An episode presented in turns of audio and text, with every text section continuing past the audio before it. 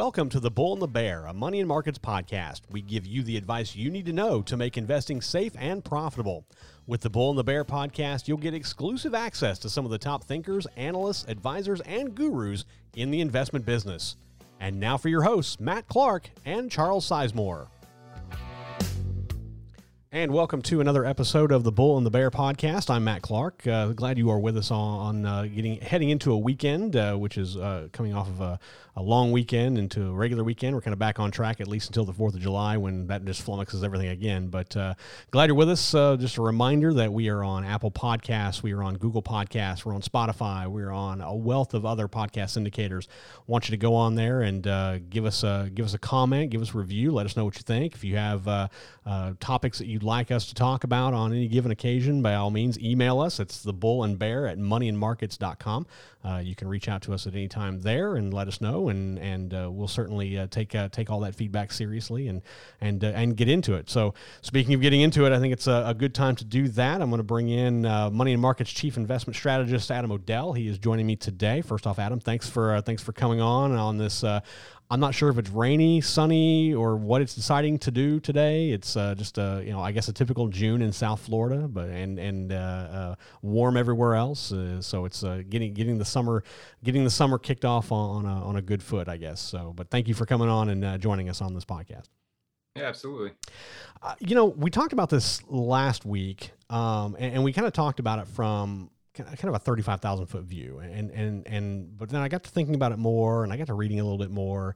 And, and, and what I'm speaking of is, is Chinese companies and Chinese stock. Now, I know China's big in the news in terms of its tensions with the United States and, and, and the, the phase one trade deal being in jeopardy and, and, and a wealth of other um, things that are going on both politically. You have the coronavirus, which is also a, a, point of contention between Washington and Beijing. But what it's doing is it is it is causing, in terms of pressure, news pressure on China, not necessarily stock pressure, and I'll get to that here in a second. But you know, the main question that I had was if you look at specific companies in China that are listed on American exchanges, are they really worth buying? Uh, and especially if you consider that you know what what the what the tensions are, what the news headlines are, and, and how things are cycling almost every day, um, because the stock market is not behaving rationally by any stretch of the imagination. It's up now today massively. Uh, unemployment, thankfully, was was down slightly. Uh, uh, according to the Department of Labor t- today, so that that's good news. But you know, when you're in a recessionary economy like we are in because of the coronavirus and other factors, you know, sometimes the market, you know, tends to, to, to take different directions. We're going to talk about that a little bit more later with Adam when we when we dive deeper into that. But you know, I, I, read a couple of interesting things, and, and first off, one thing I, I, I read was that you know the Senate has has put out a uh, has passed a bill. It has not gone to the House. It has not gone to the President. It's not law, but they have passed a measure um, that would increase the scrutiny on Chinese companies. Basically, what it would do is Chinese companies that are listed on American exchanges, whether it be the Nasdaq, the Russell, the, the Dow, the, the, you know whatever index they're they're listed on, whatever exchange they're on, um, they have to certify basically that that their operations are not being controlled by the Chinese government. This all relates back to Huawei Technologies, which is a, a huge uh, component provider for 5G technology. In fact, there are countries all over the world that are continuing to use Huawei um, to build out their 5G infrastructure. The challenge here, or the, the issue, came about because there, you know, there is law in China that says that if you are a Chinese-owned company, that you can be directed by the Chinese government to have your company used for state purposes. Doesn't really spe- specify what those purposes are, but our immediate jump to conclusion is that it can be used to spy. It can be used to spy on foreign governments. It can be used to spy on foreign businesses. It can be used to spy on whatever. And, and that has prompted a, a major backlash from the Department of Commerce, from the White House, to to essentially blacklist Huawei from ever being able to do business in the United States or even with American companies. Now, where this how this is now spread um, to to suggest that if you are a Chinese company and you are doing you know work at the behest of the Chinese government, you can be delisted from American stock exchanges. And what this basically will do, if I understand correctly, and Adam, you can you can correct me if I'm wrong here, but this would mean that a, a funnel of investment funds through the stock exchange here in the United States will be gone for Chinese companies. Chinese companies are listing on stock exchanges as any other company does because they're trying to raise funds. That, that's what they do. They're trying to raise capital for whatever reason. And that would be gone. So it puts pressure on China. Uh, but I, I, think another thing that it does is it also causes investors to think, hmm, what should I be doing with my Chinese holdings? Because let's be honest, there are several Chinese companies out there that are performing very well, and we're going to talk about them here in just a second. So, you know, if I have these companies and they're performing well, my portfolio is bolstered nicely because I'm holding positions in them, but yet I hear these outside pressures, uh, these political pressures really, um, that are threatening those holdings. What do I do with them? Uh, you know, one option that Chinese companies have, uh, and, and I read this as well, is, is that you know, if they get delisted from the U.S. exchange, they could pretty much list on the Hong Kong exchange. Um, now, the issue that I see there with that is that I think we're not necessarily comparing apples to apples with this because if you look at the American exchange and you look at, I think it's the Hang Seng is what it is, what it is in, in Hong Kong. Um, if you compare those two, the investment potential is significantly lower in Hong Kong than it is in the United States, which is why Chinese companies are listed in the U.S. and not in Hong Kong. Um, it, it's not for any other reason outside the fact that they can get more money in the U.S. than they can from from from the special administrative state in Hong Kong. So it, really puts Chinese companies in a corner. But then again, is this a nuclear option? Is this something that is just kind of a threat? Kind of a if you don't behave, we're gonna you know this is what we're gonna do. So what I did is is I looked at some specific companies, some specific big Chinese companies uh, that that uh, that do have a significant amount of investment, you know, from from U.S. investors. And I want to see first off how are they performing, and two, then I want to bring in Adam and say, okay, based on this information, is this something you know are these companies that you should be looking at or not? And I think the important factor here is that number one, you know, it's important to understand that as an investor, whether you are a rookie investor, whether you are an intermediate investor, or whether you do this for a living, uh, you know, it's important to kind of filter out the news cycle and we've talked about this before. We've talked about this a tons of tons of times. We can't really drill it home anymore uh, than, than that. But you know, the news moves on a 24 hour cycle every day, and that and, and and and that's fine. That's that's just the nature of cable news, the internet, you know, whatever sources have have come out there. But you have to understand that the market doesn't necessarily move at that same pace. And in fact, it's probably better that it doesn't. If the market reacted to every single news item, I, there'd be no telling what would be going on uh, in, in, in, not only a, a macro but a micro economical standpoint. So, what I did first is I, I first looked at Alibaba. Now, Alibaba, whose ticker is BABA, they are a they are a Chinese e-commerce company. Basically, you can consider them the Amazon of China, and they are huge. They were started by Jack Ma and, and several investors, and they have grown exponentially. This is a massive company. In fact, it is probably, if not the largest, one of the largest companies, not just in China, but in the world. And and they have done well on on the American exchange. Uh, if you if you look, uh, if you just pull up the ticker BABA, um, since a, a a a drop slightly in January of 2019. Alibaba has ticked up 67% to trade at about 218 a share, if not even higher. Um, their their highs are high, uh, their lows are higher, and, and, and the trend of this stock is is a consistent upward trajectory. So really, if you think about that, if you if you sweep away the fact that that Alibaba is, is controlled in China, if you look at this, if Alibaba was just an American company, eh, you know, indicators would almost suggest, at least just in looking at it from the broad scope without getting into an in depth method, would tell you that this is a very strong company that you want to consider investing in. So the question then becomes, you know, now that you factor in that it's a Chinese company, should you invest in it?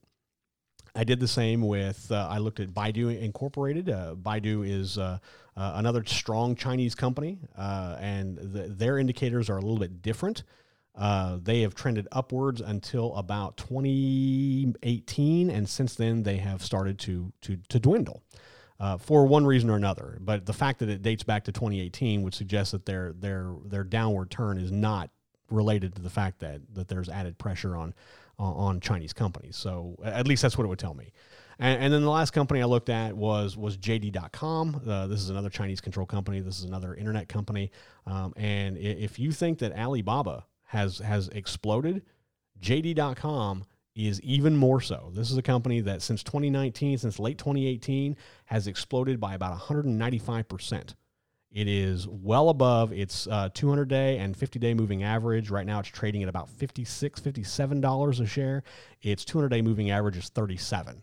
Uh, so so it is it is moving wildly upwards and has uh, not suffered any significant downturns even in February and March when the rest of the market was uh, was pushing downward because of the coronavirus. I also look at Tencent, but that is an over the counter stock, so I kind of took that out. I'll show the chart, but um, it's also kind of uh, it, it's flat to down. But I guess my question to Adam here is, if you look at those companies and maybe even just Chinese companies as a, as a whole. Um, you know how how do you make the determination as an investor if whether these are companies that if I'm investing in I should hold and continue to invest in or sell? Or if I'm someone looking to get into it should I look at these companies at all? Yeah let me jump in here Matt. I mean you made you made a revealing um, you revealed something about your own psyche and about all of investors biases in, in something in, in the way you phrased that question to me.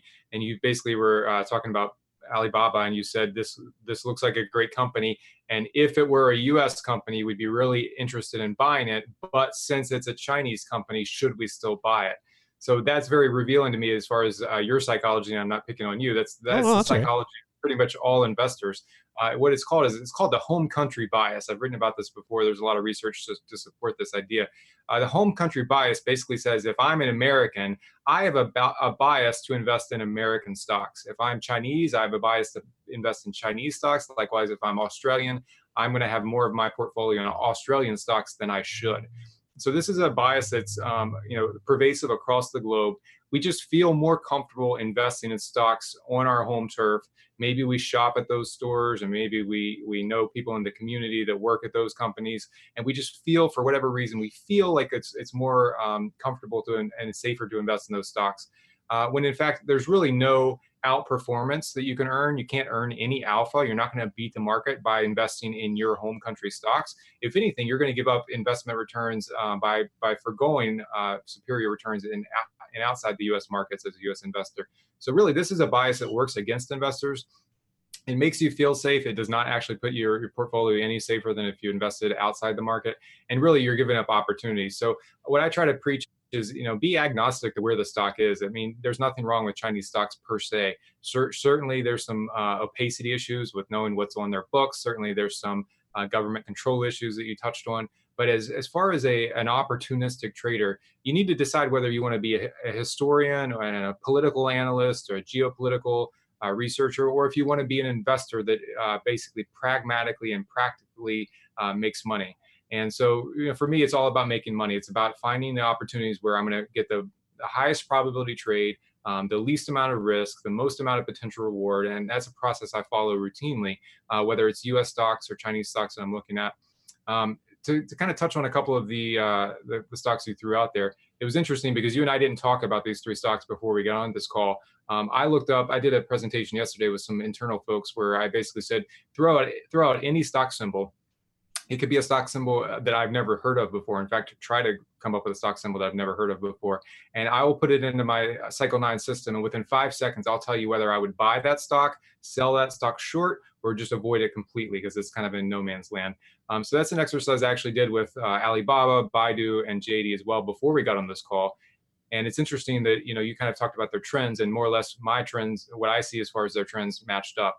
So on the on the downside, Baidu, Baidu is not a stock I would even consider buying right now. It's in a downtrend. Um, in Cycle 9, uh, we basically only buy stocks that are already trending higher because my research shows that that's a safer way to find high probability trades with less risk and, and more potential reward. So right now, Baidu uh, would not pass my first filter. It is in a negative trend. I would ignore it completely. Um, Alibaba, on the other hand, Alibaba has a positive uh, upward longer term trend, like you mentioned. It's higher, it has higher highs, higher lows. Uh, I believe it's above its 200-day moving average. Its six-month trend is positive. So a number of different methodologies for looking at trend shows that um, Alibaba is on uh, what I would call my buy qualified list, meaning that it qualifies for a buy. It, it passes my first filter, but I still need to look far, further into it to see if it's it's a good buy right now. So in the case of Alibaba, it is in an uptrend. But if you look at its momentum relative to the broader US stock market, it does not have market beating momentum. Okay, so right now it's kind of going through a bit of a lull. Um, if I was going to make a short-term tactical trade uh, over two to three months at a time on Alibaba, I would wait. I would not do it right now. I would wait for that signal to come once we start to see a little bit more of, of relative strength or relative outperformance over the, the market.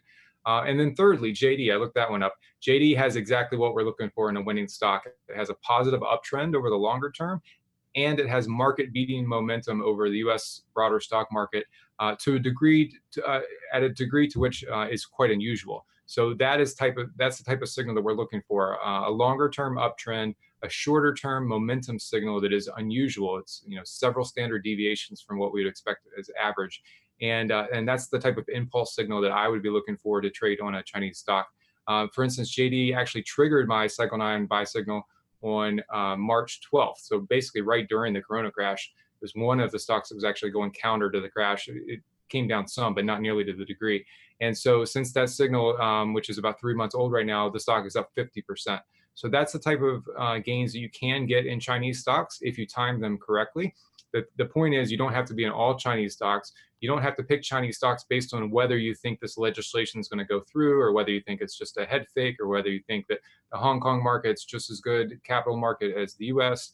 Um, you know, it's not, but you don't have to make all of these political or qualitative um, assessments of the U.S.-China war right now. All you have to do is really look at the prices. The prices of these stocks and, and how they're trading will tell you whether there's real money going into these stocks. If a stock is trending higher, if it's trending higher with market beating momentum, that's evidence enough that investors are wanting to get into the stock and that they're willing to pay higher and higher prices. They're willing to bid up the stock.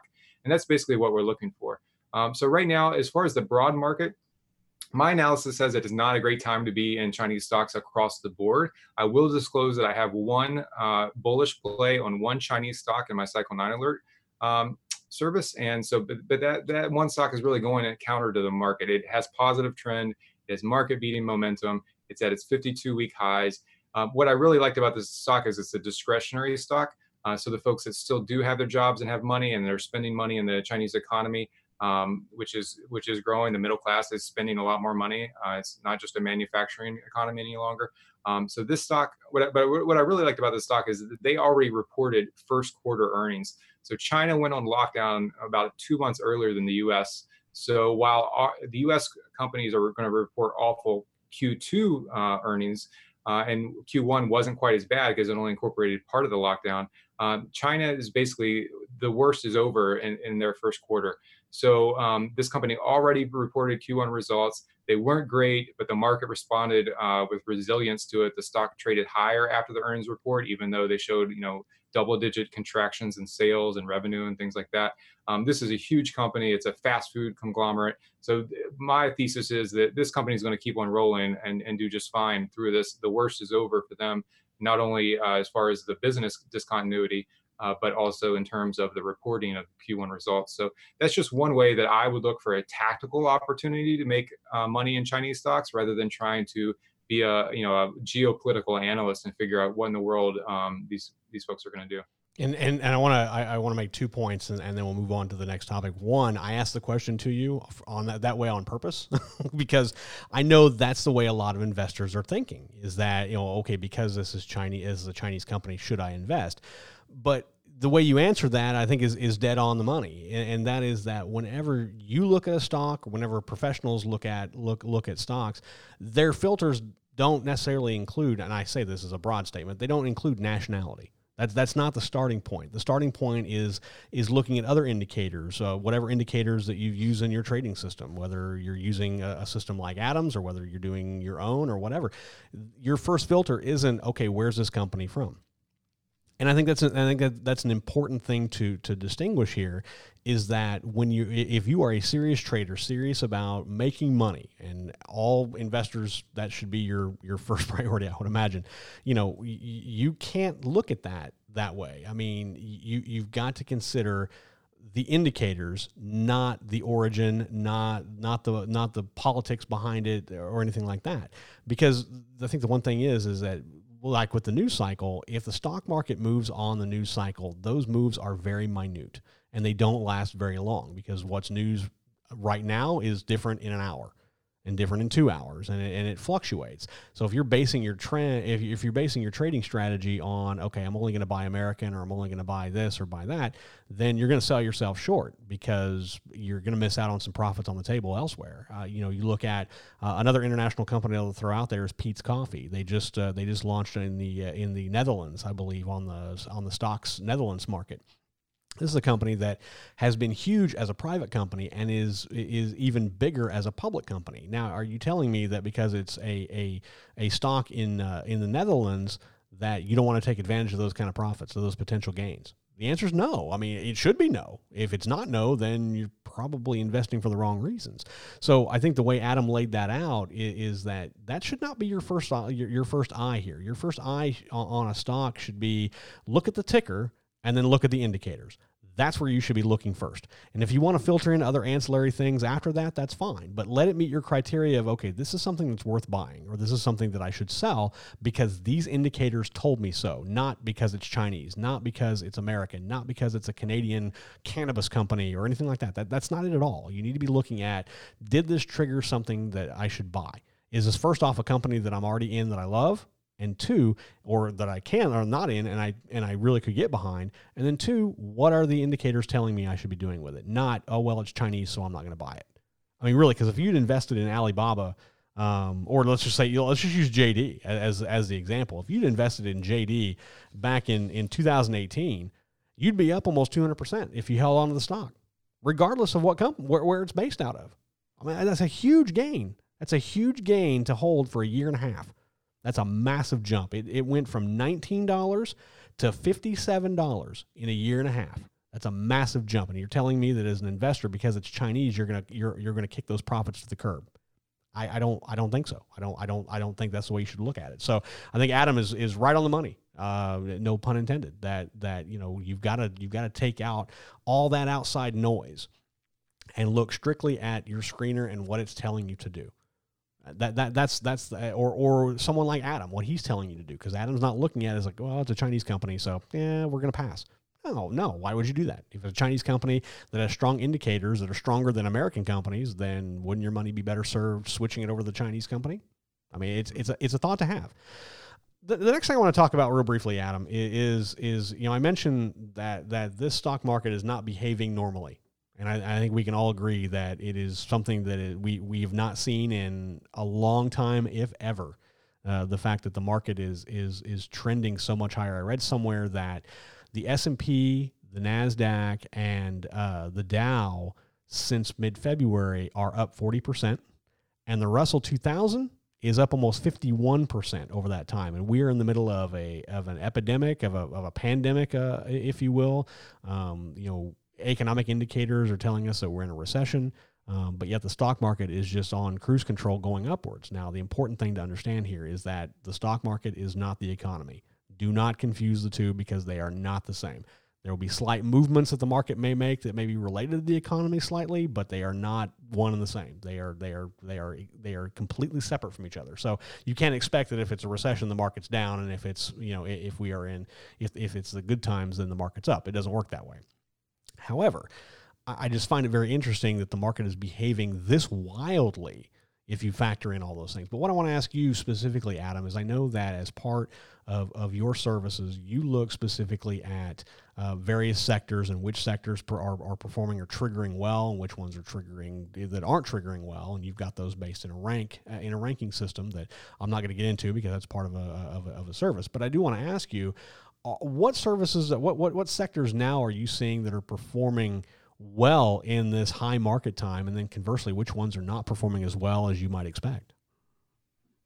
Yeah, so right now there has been a bifurcation, and you're exactly right. I mean, the market is not the economy, and I look at that as similar um, as the news cycle. You know, the news cycle is what it is, but it's not necessarily where you're making your money. You're making your money on price action.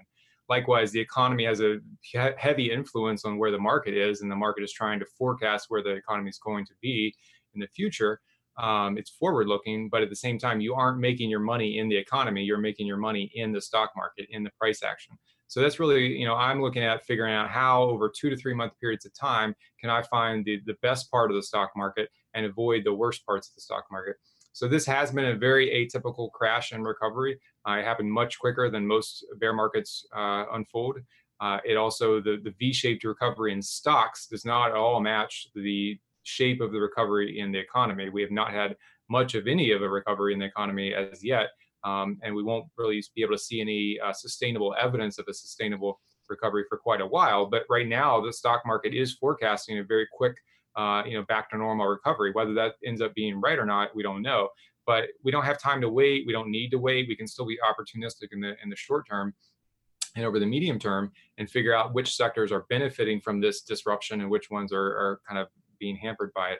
Uh, so right now, um, the healthcare sector, it's kind of obvious, but the healthcare sector was one of the first sectors to really uh, rise to the top through the crisis. a lot of that's driven by biotech companies and genomics companies that are trying to fight the coronavirus, or that at least uh, our society has been reminded of the importance of healthcare, uh, whether it's just to keep us alive or whether it's to, as a point of national security. Uh, but you know, healthcare is certainly um, is is at the top of our list right now. I actually have two plays in healthcare, bullish plays in healthcare, and my Cycle Nine alert service. Uh, both are doing quite well. So that's one sector trend that we're riding. Um, another one that's come about more recently in the past week and a half is consumer discretionary sector. That's really um, counterintuitive. I mean, the, the unemployment rate shot from one of the lowest to one of the highest in a matter of months. So you would think that people aren't spending money on discretionary items. Uh, but they seem to be, or at least the stock market seems to have company and uh, confidence in, in these types of companies. So I don't know if that's because the affluent haven't been affected and they're still spending money. I don't know if it's people that um, have you know, are being more careful with their money or staying home and, and their jobs have been disrupted, but they're still spending some money on you know on everyday small ticket item luxury things. I don't know the the underlying uh, driver of that, but what my my charts are showing me and what the price action is showing me is that investors are bidding up uh, consumer discretionary stocks. So that's another trend where um, it's another sector where the trend is is positive. The the market beating momentum relative to the broader stock market is positive. And so that's another good place to look, uh, even though it's counterintuitive, which is often the, be- the best trades come from counterintuitive ideas. Um, also, the materials sector has just risen to the top of my rankings this past week and reestablished its bullish trend today. Um, so that's kind of interesting. I mean, obviously, the oil crash uh, really hampered the materials sector. Uh, gold stocks or gold prices and precious metals, gold and silver on the on the upside have, have kind of buoyed it. Uh, but we are seeing more uh, turn to to the bullish side uh, in the materials sector. Um, also, technology. Technology is still still strong. That's kind of not surprising. Technology over the past this this market cycle has kind of shown uh, to be very very uh, consistent outperformer. Um, right now, the technology sector is in a bullish trend, but its momentum isn't all that impressive right now. So we're kind of holding back on that for now. Uh, but I do expect uh, to see some technology names over the next month or so. Um, as far as industry groups, the semiconductor uh, industry group is on fire. Uh, one of my systems uh, alerted us to a bullish opportunity there at the very end of uh, March, on March 30th, and you know one one semiconductor XSD ETF is up about 40 percent. also, there's an ETF that's more thematic. it's based on the Internet of Things. Uh, so it's called SNSR sensor. And uh, that's another ETF that's up about 37% since the end of March. So that's another place to find some to, to find some opportunity and uh, to find some bullish trends. So again, you really have to you can't look at the broad market. You you know you don't necessarily want to say, do I want to buy the whole market right now? You want to kind of dig in and figure out which sectors are, are benefiting from this environment right now and which ones aren't. And as long as that trend continues for the next you know several months, there's opportunity to make money there. Very good. I think that's uh, that's all information that if you're an investor, you need to hope you hope you took notes. If not, uh, hit the rewind button and, and go back to it because I think that's all very uh, very critical information to have if you're if you're investing in this kind of a market. So uh, um, markets are looking to probably close up on Friday, which is uh, certainly a, a, good end to the week. Uh, what it does next week, you like to say you could kind of make a, an educated guess, but in this environment, I not a good idea, just because it fluctuates so much, and one thing can set it off. So, um, you know, I, I think there's there's some interesting opportunities out there. By all means, I think if you uh, uh, are, are, looking for some advice, I think Adam O'Dell is definitely one you want to look at. Uh, if you can check him out on our website, moneyandmarkets.com you can click up at the very top and uh, obviously find out more information about Adam and, and, and the services that he offers. Uh, because they are they are definitely worthwhile, worth your time, and uh, and worth your money to get into because he's uh, he's got a very strong track record, and that, and that track record has has not wavered. So definitely uh, would encourage uh, encourage you to do that. Um, Adam, thank you for coming on and, and, and joining us uh, today. I hope you have a great weekend. we'll have much much more next week. we'll bring Adam back on on on Friday as we always do. We'll talk about some great things there. don't know what we're going to talk about yet because again, with the market fluctuating the way it is, it could be any number of things. So, uh, but uh, listen to us on uh, Apple Podcasts, Google Podcasts, Spotify, iHeartRadio, uh, uh, any other various uh, podcast indicators out there. Our YouTube channel, obviously, if you're watching this on video, subscribe, get alerts to when we put out new video. We're going to be starting to roll out even more video here very soon.